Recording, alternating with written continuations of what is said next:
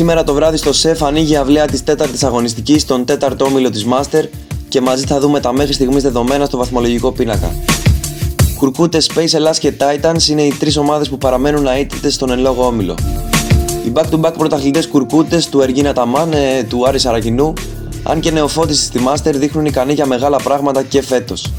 Υπό τις οδηγίες του coach Αθανασίου πλέον, οι Ερυθρόλευκοι διαθέτουν ένα από τα πιο αθλητικά ρόστερ της διοργάνωσης και η μη συμμετοχή του στα playoff θα αποτελέσει έκπληξη παρότι βρισκόμαστε ακόμα πολύ νωρίς στη σεζόν. Η επίσης αίτητη της Space Ελλάς που επέστρεψε φέτος στη διοργάνωση θεωρείται δικαίως ένα από τα φαβορή για το Final Four.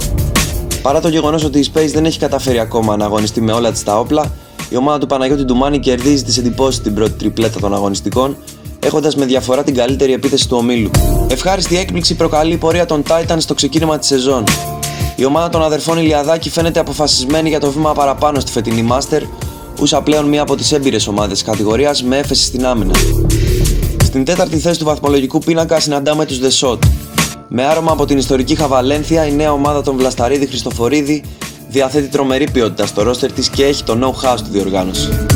Δύο νίκες απέναντι σε υπότες και αναλώσιμους και μία ήταν στον πόντο από τους πρωτοπόρους Κουρκούτες είναι ο απολογισμός των πρώτων τριών αγωνιστικών για τους The Shot που θα κληθούν να αντιμετωπίσουν τους Titans την Πέμπτη στο Athens Sports Hall.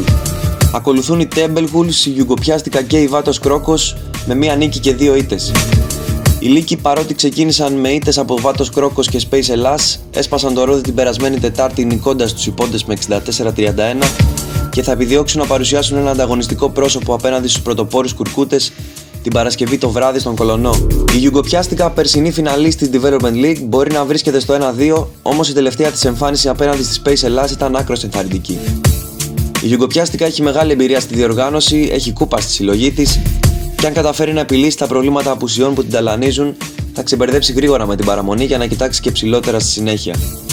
Σειρά έχουν οι Βάτο Κρόκος. Η ομάδα του coach Χατζηνικίτα πρωτάρα στην κατηγορία είναι μια ομάδα με σταθερό κορμό και ομοιογένεια. Αν την πετύχετε ως αντίπαλο με 5-6 άτομα ρόστερ, μην την υποτιμήσετε, έτσι έχει μάθει να παίζει. Μια φορά κατέβηκε υπερπλήρη στο πρωτάθλημα και σκόραρε μόλις 48 πόντους, γνωρίζοντας εύκολα την ήττα από την Γιούγκο. Στις τελευταίες θέσεις του βαθμολογικού πίνακα συναντάμε υπότες και αναλώσιμους, δύο ομάδες που αναζητούν ακόμη το πρώτο τους ροζ φίλος στη φετινή Μάστερ.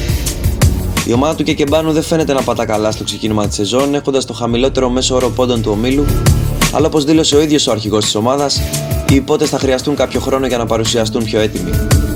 Οι αναλώσιμοι από την άλλη μπορεί να βρίσκονται και αυτοί στο 0-3, ωστόσο δεν είχαν και το πιο εύκολο πρόγραμμα στις πρώτες αγωνιστικές, έχοντας στηθεί από κουρκούτες, Titans και The Shot. Η ομάδα του Γρηγόρη Νικολόπουλου πάντως δείχνει να προσαρμόζεται σιγά σιγά στις απαιτήσεις της νέας κατηγορίας και αν έχει συνέπεια στις παρουσίας της, πιστεύουμε πως θα έχει και τύχη στον όμιλο. Τέλος, η Thunder Blaze παρότι έχει πετύχει την πρώτη της νίκη, βρίσκεται στην τελευταία θέση του βαθμολογικού πίνακα και αυτό συμβαίνει γιατί δεν παρουσιάστηκε στο μάτς με τους Κουρκούτες. Ένας μηδενισμός που ήρθε αρκετά νωρίς για την Thunder Blaze και μας προβληματίζει αναφορικά με το μέλλον της ομάδας.